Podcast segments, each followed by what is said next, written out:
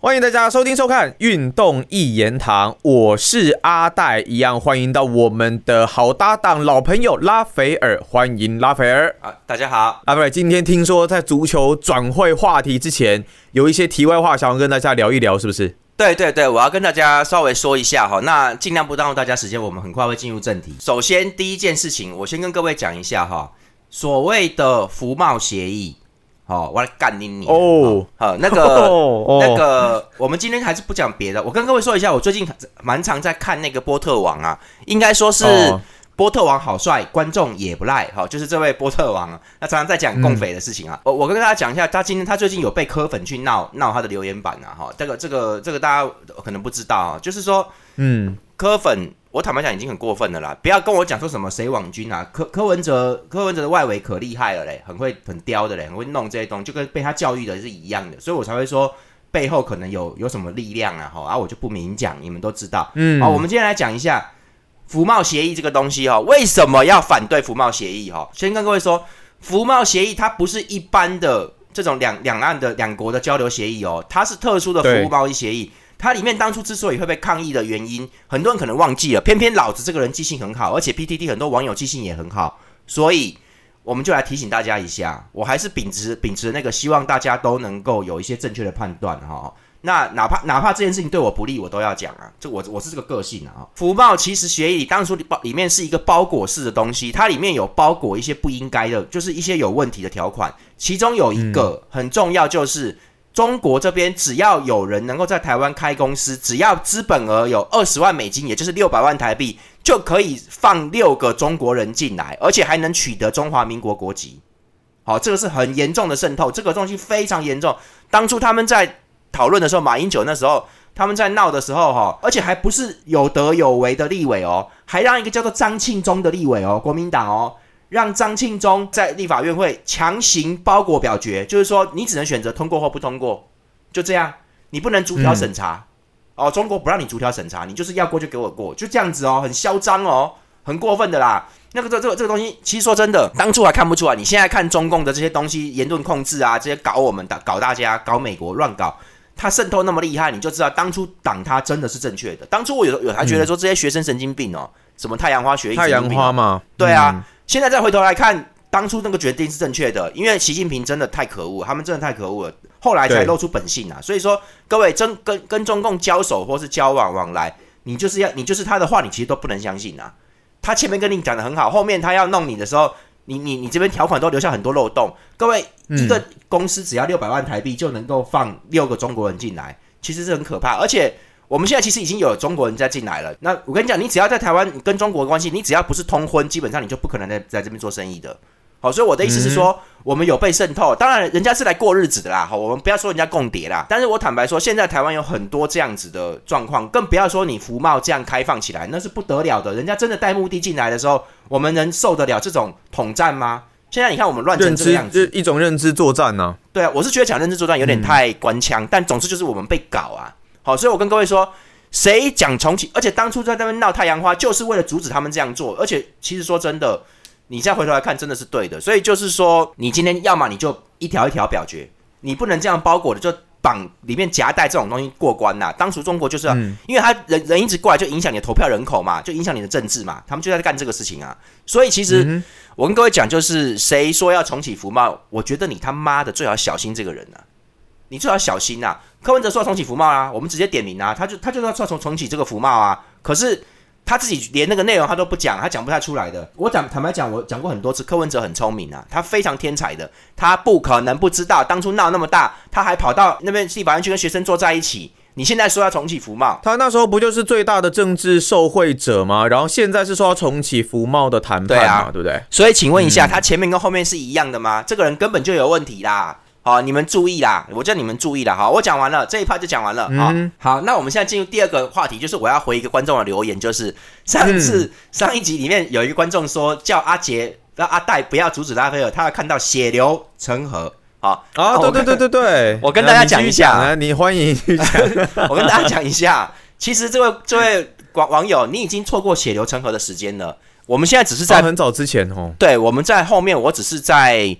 讲一讲，我只是觉得我不会让大家忘记这件事情。这个小孩子，嗯、这个所谓的网络写手，我们不方便讲他的全名，他自称自己是，我就先说是切尔西专家好了，切尔西专家。Oh, okay. 哦、他也支持一支马妈的嘞球队，妈的球队。你怎么、哦、你怎么遇到这么多专家？你遇到很多专家，你知道吗？对对对，我跟各位说，你们在网上看到所有的这些足球的东西哈、哦。就只有我拉斐尔不是专家，我不是专家，我先讲好，我不是专家，我只是喜欢足球。那些资深专家的人，哦、那些资深专家的人，你你就去看他好了，好、哦，你你觉得他专嘛， okay. 你就去看他，好、哦，我跟你们说了、嗯，我不是专家，好、哦，就是说哈、哦，那你们错过血流成河的时间了，就是说他之前很过分，他曾经对我进行长达半年以上的网络霸凌。很恶劣的、嗯、那我也不讲什么、嗯、我这边都有证据啦，我只是不会拿出来，等到 我, 我坦白讲我有一天也许会拿出来啦。那、嗯、我拿出来就只有两件事情，一个就是他很红、哦、我就是要弄你的另外一个就是我们很红我就无聊来羞辱你的，我就是故意的、哦就是、这应该几率比较低啦，我觉得啦各位我说真我说真的我说真的、嗯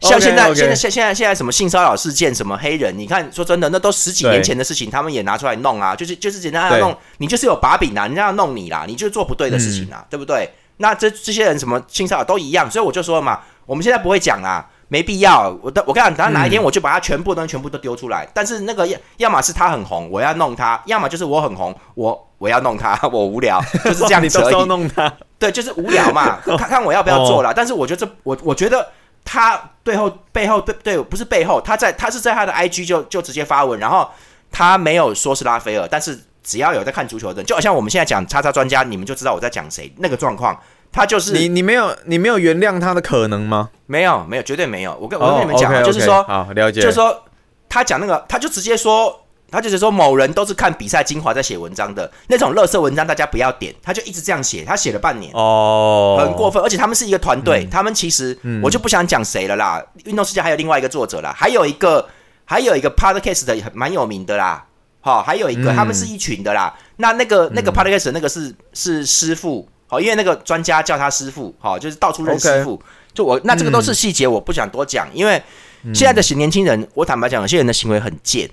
非常的贱，那个那个贱是那种浑然天成，你没办法，你没办法去形容，那不是坏，就是贱。好、oh, ，OK， 好、哦，那我跟各位说啦，你你你那个网友，你已经错过血流成河时间，因为他后来太嚣张，他去他去把人家石明景先生的杂志给搞砸了，好、哦、搞乱、oh, 弄，在世界杯前，让人家差点出不了刊，后来人家很生气、嗯，人家就算了，结果他居然还到处吹嘘说那本书是他写的，他做的。到而且哦，出版之后还有还有更可恶的是，他的朋友就那一群人的党羽，居然跑去人家石明景的网页去乱说这本书都是我朋友写的，说石明景是在邀功，那石明景当然会抓狂啊！而且我坦白讲，我不觉得石明景是好人呐、啊。但但我的意思是说，这件事情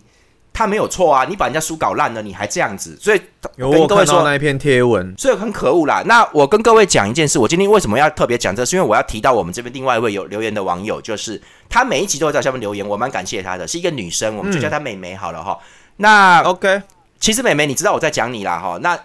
她也是运动世界的作者，也是哈。那、哦、这个妹妹她其实不知道，我阿戴其实就很清楚，因为阿戴跟运动世界的人非常非常非常的熟。嗯我只能暗示到这边了、嗯、然后呢就是说所以阿戴知道我这个人的作风，他才会跟我做节目的。我跟各位说、嗯、当初在写文章的时候，我相信很多人都知道说就是运动世界只有我一个人在写足球，那我就是尽量在写，对，那我其实不止一次哦、嗯、我真的不止一次跟运动世界官方表达说希望能够多培养一些年轻作者，哪怕是我的对手也没有关系，因为有竞争才会互相吸引粉丝进来哦，良性竞争我觉得 OK 的，嗯、但就是大家就是要大家热闹一点呐、啊、哦，因为其实我们这个年纪，我都会觉得说市场要大才会才会，就是你有你有可能有人会因为我来看足球，但是他就看看你的文章啊，反过来你也是一样啊，这样市场才会大，嗯、饼才会大，要有竞争呐、啊、哦，那就是说，所以我不止一次这样表达过、哦，阿戴这个可以作证吧？可以可以，没问题，这我保证。对我我确实有讲过吧，我跟你讲过说我们需要、嗯、我们需要更多的作者进来啊，不要只有我一个人在写。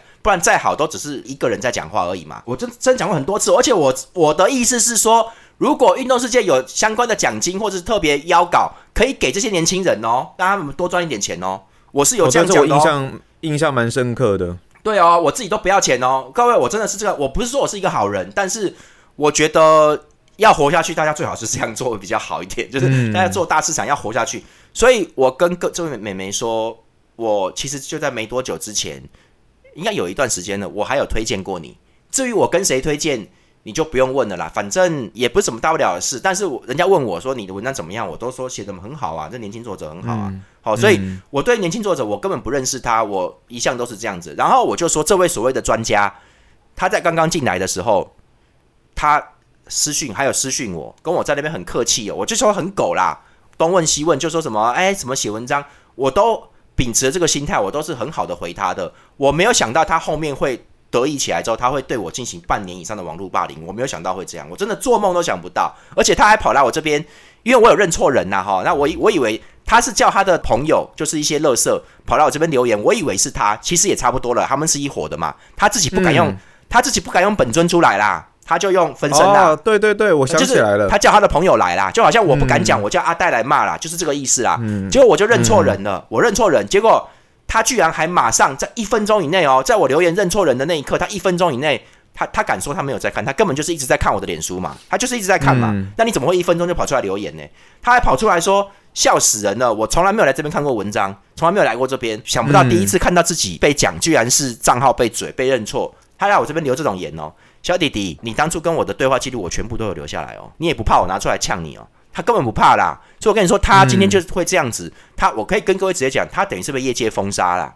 不会有人再理他了啦，运动世界也不会啦，我跟你讲，因为你干的事情真的太过分了，而且你是公开很多一些不该讲的话，真的很不应该，就可以看看看看我们之前的影片啦，就可以知道说拉斐尔到底是发生了什么事情啦。讲真的，你还有在写文章，你不怕别人在你下面留言呛你吗？我不想这样做，因为因为我没时间，我福音战士看完了，我现在在看啾啾冒险了，重看一遍。不是你每你每个礼拜要被我你每个礼拜要被我抓着抓着来录节目，所以你的确要准备一点东西啦齁，所以我们这礼拜应该是要来聊这个转会嘛，对不对？对，所以我就说，还有就是我跟各位说，就是那个美眉这个作者，我跟你说你的文章很棒，嗯、加油，其实是很好。嗯嗯、那我也跟你说，我我有支持你，只是我跟跟跟各位说，我真的经历过去年那个二零二二年的事件之后，后来是到世界杯才结束的。那经历过那个事件之后，嗯、我真的不不会再愿意去推荐任何年轻作者了，因为。因为我不晓得你会不会随时就翻脸不认人，忘恩负义，我根本没惹你，还不是我跟你有合作哦，你就突然就说拉斐尔这种文章就是垃圾，突然的哦，就是就是想要把我干掉。各位，我跟各位说，阿戴其实非常清楚，我们台湾的包含任足球界、棒球界、体育界的很多人都是这样在内斗，所以台湾的体育一直做不起来，因为没有人愿意好好合作，大家都觉得说、嗯、把我拉斐尔干掉，他就能够接收所有的那个这个网站的人气。其实说真的，第一个不太会，第二个就是当初这个网站在做起来的时候，是我们跟九保老师、陈家明，我们大家写文章一直慢慢堆积起来的。你们今天能够写一个文章有一两千人看，那里面至少有一千多人是当初我们带进来的粉丝。你们有没有感恩？嗯、年轻人有没有感恩？我不要你感恩，但是你不要这样攻击我。我们就不讲这些东西。那我们来进入我们今天的转会主题吧。对，终于终于，快点，来来来啊！讲到转会的话，基本上呢，阿森纳真的可以说是我们大家非常关注的一个焦点啦。因为在今年休赛季呢，哦，他们先从切尔西这边拿来了 Havertz， 那另外呢，再从西汉姆联这边再找来了 Rice， 他成功的击败了曼曼城了。那现在呢，又补进了从阿贾克斯补进了 Timber。这是我看到非常棒的一个消息啦。那除了 红, 红色的球队，说像阿森纳之外，另外像是利物浦哦，他其实拿下了这一个索伯斯洛伊，这是他们今年的这个第二笔的转会。如果再加上之前那一笔的转会的话，其实利物浦也还算是蛮有机会的、哦，在新的球季、哦，因为他们之前呢是有拿下了这个 Mike Allister 嘛。那另外红色的话就是曼联跟芒特之间好像还没有确定啦。我比较主要关注到的是这几个消息，拉斐尔那边呢？我先讲，我就从曼联开始吧。哈，芒特已经确定了，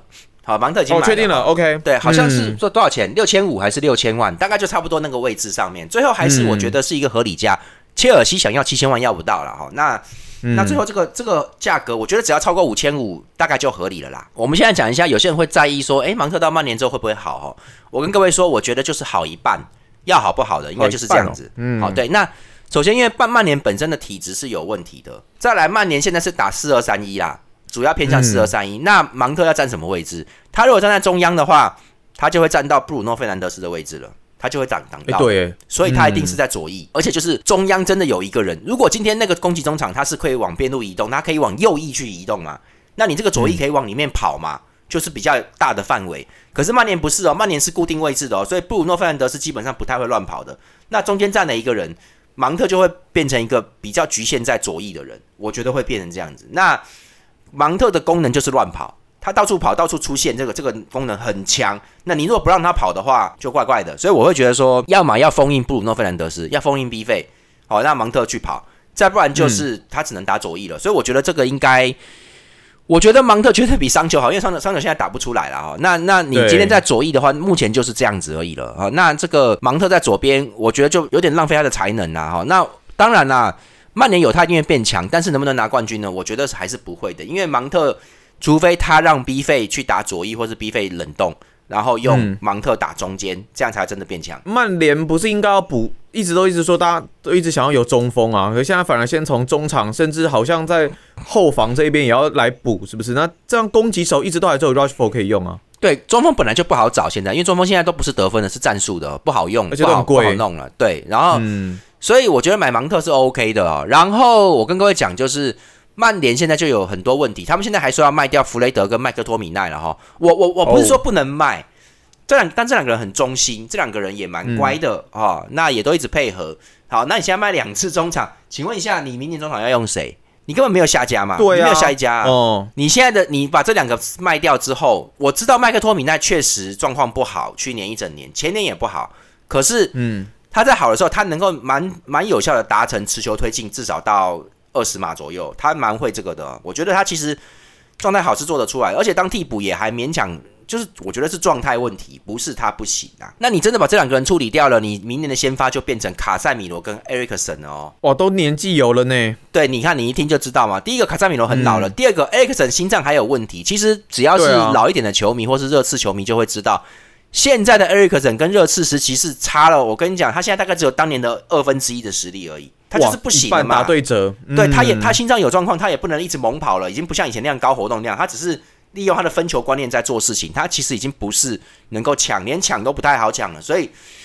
呃，我觉得他打打半场做替补都还可以的，可以他可以转型成，因为他是个聪明人，他可以转型成为那种球员，就是王牌替补，像以前的吉格斯类似那种状况一样。可是、嗯、你让他先发，我跟你讲会完蛋的，因为他撑不了整场，他的表现会下降，而且他事实上也做不出很好的。正面攻击啦，也不太做得出来的。他连远射这样现在都要这个吸一口大气，就他不像以前那样可以可以上来棒就突然来一下，以前常常这样子、嗯，现在他没有了啦。现在这个东西已经消消化掉了，已经没有了。所以就是你还要用这两支打中场，你明年替补是谁？你至少要买第三支吧？请问请问一下，第三支的影子在哪里？没有嘛？我、哦、那要买的人真的很多哎、欸。对，居然还在那边传说要卖掉麦克托米奈跟弗雷德，我觉得这两个人至少要留下一支啦，因为弗雷德可以打到前场，技术比较好，虽然说他矮，然后防守又不好啦，可是可是他能跑啊，他能跑啊，嗯、然后麦克托米奈在后面只要状态恢复，就是把他调教好，他稳稳的在后面是可以有一定程度的这个防守砸线那个砸哦那个门砸门的那个效果，他会有的啦，所以这两个其实我觉得都应该留啦，但至少要留一支吧。好，那曼联就是不乱搞嘛哈、okay. 哦，然后。再来，我跟各位讲一个很重要的消息，就是大家都听说了吧？就是曼联想要买国米的门将奥纳纳。哦，哦对，对他想要买国米门将、嗯，那这个又是滕哈格这个垃圾人渣在乱搞，因为奥纳纳之前是阿贾克斯的，是滕哈格的旧部。好、哦，哦，原来现在已经有传闻，虽然他们不会证实，但是已经有传闻说这个德赫亚续约已经出状况了，可能不会续约了。嗯、哦，那之所以会这样做，就是滕哈格在出手干预这件事。当然啦。德赫要想要更高的薪水，这点正常。各位，你不能说人家一要钱你就在那边不爽，人家人家老将、嗯，人家想要最后一份合约高一点，我觉得这个无可厚非啊，要钱而已嘛，对不对？你不要你就让他走啦，对不对？你不需要他就这样、嗯、就让他走了。那人家踢曼联守门那么多年，多要点钱，我觉得他妈的非常合理，没什么大不了。他状态上一季比较不好嘛，对不对？对，但是总之，滕哈格就是要用他的。我跟我跟你们说，你们仔细慢慢看，你看。马脚会一点一点露出来，就跟某个姓柯的一样，好、哦，马脚会一点一点露出来的。那他他一直只会露出一点点，你还看不出来。但是你要记得之前发生的事情，不要老是看短资讯、嗯，把这些东西都忘了。嗯、你全部连起来就知道在干嘛了。嗯、我跟你讲，那个滕哈格他根本不是在组一支球队，他是在组一个帮派，他的阿贾克斯帮很明显，他就是要把阿贾克斯都搬过来，他就是要做这个。然后他、嗯、因因为他只相信那些人觉得他们打得好，他。他买人的这个眼光非常的短浅，他不会去看整个欧洲，所以这个人是二流教练呐、啊。坦白讲就是不行啊，所以他今天今天就在那边搞这些事情。所以我跟各位说哈、哦，你去回想一下你生命里面看到的所有的优秀门将，嗯、啊，有几个黑人？你去想想看这件事情。好，你就自己想想看。我不是要歧视黑人门将，但是我跟各位说，这个黑人门将几乎都是同行的。他年轻的时候。爆发力就是一定是很好的，弹跳扑救会很高、嗯、可是、嗯、很奇怪，你要他去 主, 主导整个防线，在后场要出来要接应跟后卫保持那个距离，他老了他就慢慢做不到，也不知道为什么，很奇怪啦。我跟你讲，我也说不出所以然，我也希望黑人门将好，但其实就是没有。你注意看，你看他的门将只要能打久的全都白人门将，也不知道为什么。所以我跟各位说啦，奥纳纳这个门将我觉得还好啦，而且国米今天打到欧冠这个位置上面、嗯、人家整个队伍那个防守线其实不错啦，那不是靠门将而已啦。所以说，嗯，滕哈格就硬要买他，要用自己的手下，而且他还阻止德赫亚的续约。我跟各位先讲明白哦。嗯，德赫亚现在是不太行了，但是他有一定程度的封锁能力跟后防线的连结能力，其实都还好。去年表现我觉得还可以，说真的还可以。可是呢，德赫亚在年轻的时候、哦、我可以跟各位说，他的状态绝对绝对比现在的奥纳纳要好，绝对、嗯、表现绝对是好很多的。你现在去买奥纳纳，你现在该做的是去买一个二号门将，能够跟德赫亚对着换，而不是把德赫亚弄走，然后用一个奥纳纳来当正选门将，然后你的备选门将也不知道在哪，你这样到时候一爆你就是死掉。所以我现在越来越放心，就是曼联应该会爆。曼联这种行为，你现在居然还换门将哈、哦？这个哎，嘉明陈嘉明在赛季初的去年赛季初的时候曾经讲过说，莱斯特城换门将可能门将是很重要的位置，不能乱换的啊。他在那个整个整体上面，结果、嗯、果然莱斯特城那个苏梅切尔小苏梅切尔走了之后，莱斯特城就守不住了。明明防线都没变，他就守不住了。所以曼联如果干这个事情，曼联其实会完蛋啊。再来是大家想知道是利物浦的这个索博斯莱嘛，索博斯莱伊就是这个那名字蛮难念的 S Z O 啦，好、哦、就是索博斯莱。有人说是索博斯洛伊还是什么索博斯莱伊也都可以啊，看翻译。他是一个匈牙利球员，那我跟各位讲，这个人就是普通到中上之间，嗯、在我看来就普通到中上之间哈、okay. 哦。那也没什么大不了的，就是上前得分，会会拿一下分数，然后压制力还不错，会抢球，就这样。八号嘛。他现在是打八号位嘛，就是大概是这样子。我刚刚说利物浦真正厉害的是，现在是买进来的是麦克阿利斯特，直接挂十号了啦。我就跟你们说了，明年能够主导利物浦成绩的一定是麦克阿利斯特啊。虽然他不会得分， oh, 但是他中场控制很稳， okay. 他那个稳定就是能够让、嗯，也不是得分，也不是压制，是能够一定程度的在中场有、嗯、有拦截，有这些控球推进的能力。这样子前场就不用回撤，嗯、就可以进行高位逼抢，可以快速去得分。所以就是他是一个增加。他并不是一个制造机会或者是把对方搞垮的选手，不是这种的。好、哦、，OK， 他是属于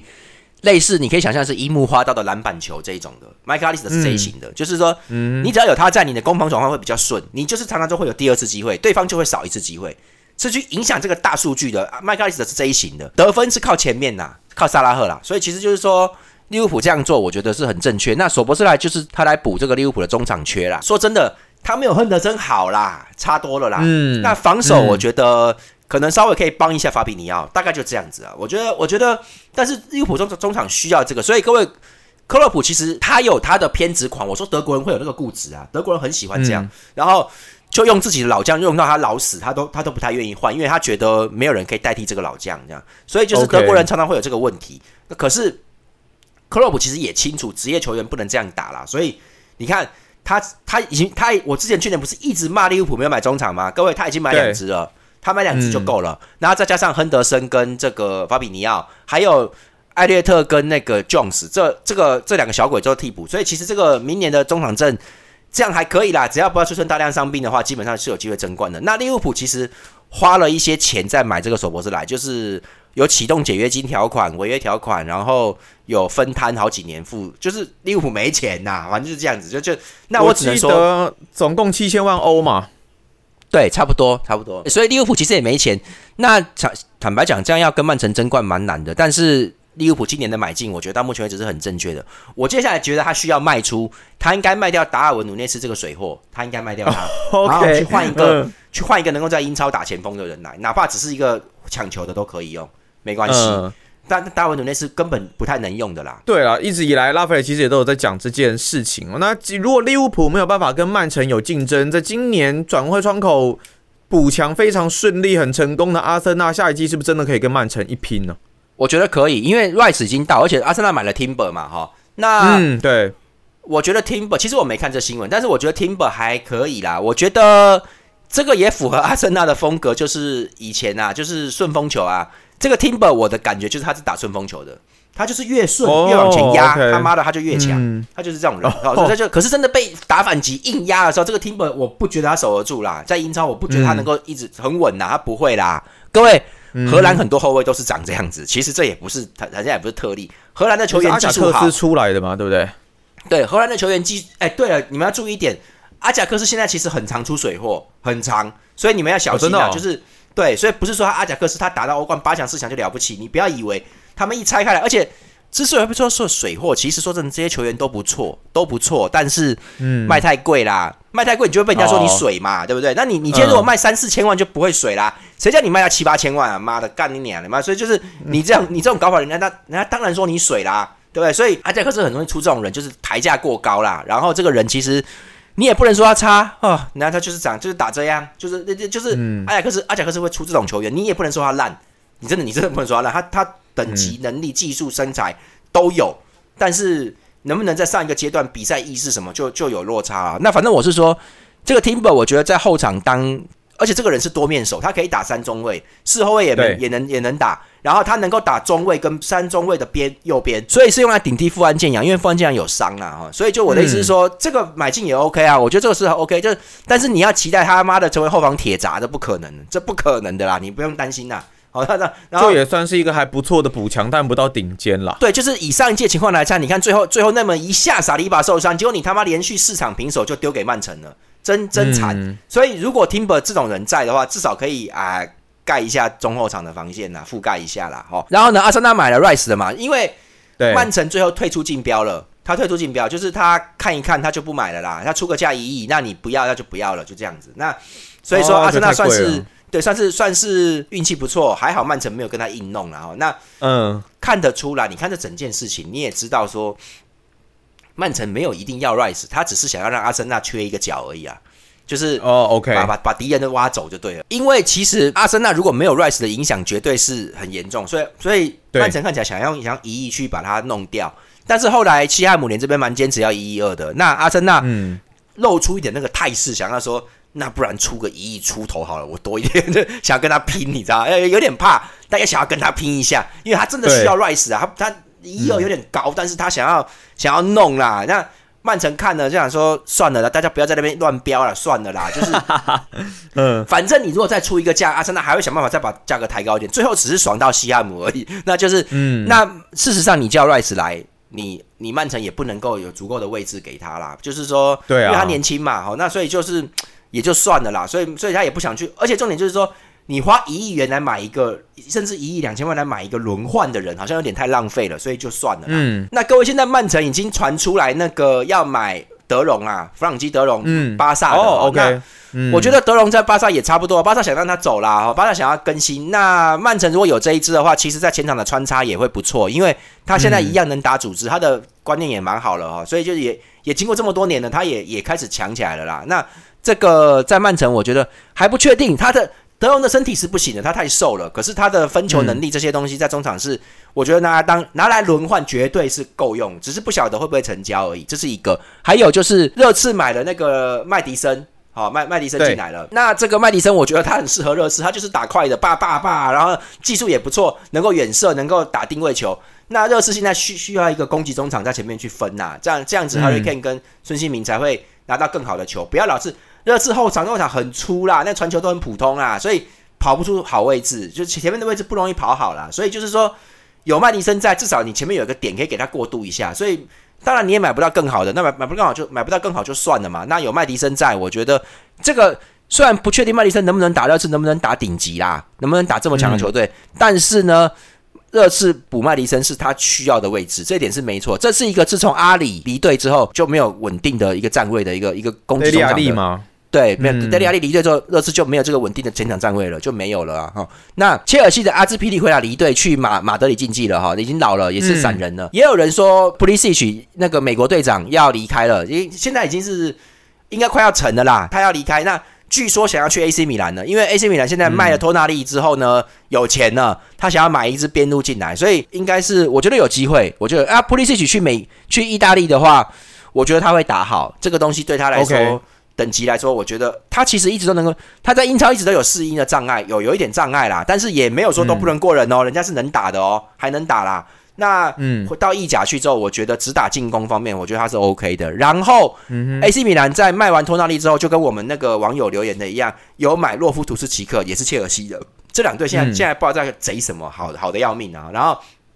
这个这个他就买了洛夫图斯奇克，那我坦白说，我觉得奇克不行啊，奇克就是一个一个中轴啦，而且他其实技术跟各方面比赛视野能力都很普通啦，所以其实他绝对、嗯、他现在这个状况跟托纳利可以拼啦，我觉得是可以，可能打整季还差不多，因为年轻，可是随着时间成长之后，托纳利当然会比奇克要好，所以奇克只是一个短时间的一个一个，我我觉得就是。哎呀，你米兰用这些人，你米兰不会打好的啦，我觉得是这个意思。没有托纳利真的是很伤啦。你干脆就不要放走托纳利嘛。但是他放托纳利，他可以换七千万，他可以用三千万、三千多万、四千万去买两支，所以他要这个， okay. 他要这个运作，所以也没办法。嗯、但是我觉得，既然切尔西大班风，切尔西他妈的整队都快要卖光了、哦，所以可以看看明年会怎么样了。好，那我们今天转会的消息。替大家整理一下，大概这个礼拜就是这样子。好，所以呢，接下来要、哦、看转会还会再有哪一些新的消息啦。那在我们下个礼拜的节目呢，我们非常期待、哦、拉斐要给我们带来一个新的观念，就是说我们都没有办法很难去亲身现场看球员的表现嘛，这些欧洲球员，那我们怎么样从网络上的影片来看这些球员是不是一个好球员，或是是不是值得可能你喜欢的球队去买啊，怎么去评估这位球员哦。拉斐下礼拜有这个内容对不对？对，我们本来这礼拜要讲，但是因为我们时间真的不太够，因为我们刚才讲了一位专家，切尔西专家哈，那位专家是我没时干你娘鸡巴，你被波西干那那个那个。我跟大家讲一下，就是说我们可以用我们下礼拜可以用一个比较耸动的标题，就是说如何辨识足球水货，就是这种东西，就是哦可以可以可以 OK OK 没问题，对对对，类似这种，那就是如何去看出一个球员他有那个资质，或者说他、嗯、他其实不行，好，那就叫叫大家在网络上看这些足球影片的时候有一些观念的，有一些至少是我的观念吧，你们看受不受用啦，这样子大家可以期待一下。那我们这期节目呢，谢谢拉斐尔给我们带来这么精彩的讲解哦。好，谢谢大家，那我们就下一期的运动一言堂再见啦，拜拜拜拜。